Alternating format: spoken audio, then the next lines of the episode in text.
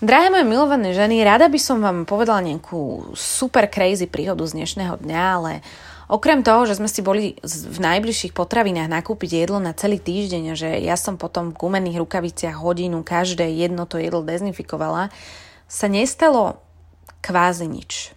No okej, nič ako nič, to by som tu zase nemala tak hovoriť, pretože každý deň je iný a, uh, a ani jeden deň sa nikdy nezopakuje, takže uh, by som vlastne si mala uchovať taký ten môj pozitívny spôsob ro- rozmýšľania a premýšľania, ale zase OK, nemôžem každý deň malovať obrazy na stenu, keď nemám vodové farby. Či sa to tak ani nehovorí? Neviem. No ale späť k veci. Späť k tomu exciting. po ousených vločkách sme sa teda zobrali, dali sme si na seba turistické batohy a hojí sa do dobrodružstva.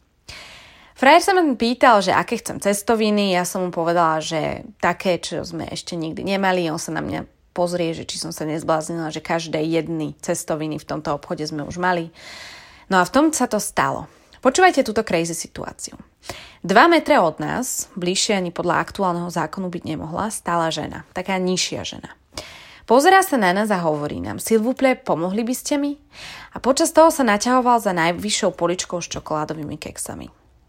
A my, tí, čo sme naučení robiť aspoň jeden dobrý skutok denne, sme sa na seba pozreli a na polku sekundy, podľa mňa aj dlhšie, sme nevedeli, či tej žene vôbec pomôžeme, pretože tá pomoc znamenala priblížiť sa do nebezpečnej blízkosti.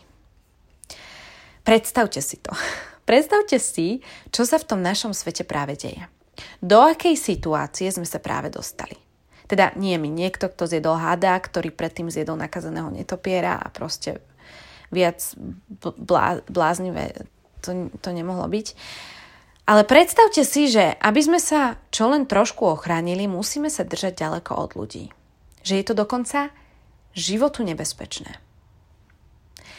Pozerám sa na frajera a hovorím mu, láska, odtiaľ potiaľ zase nie. A on sa na mňa pozrie a hovorí mi asi áno a podišiel k tej žene, aby jej podal čokoládové keksy.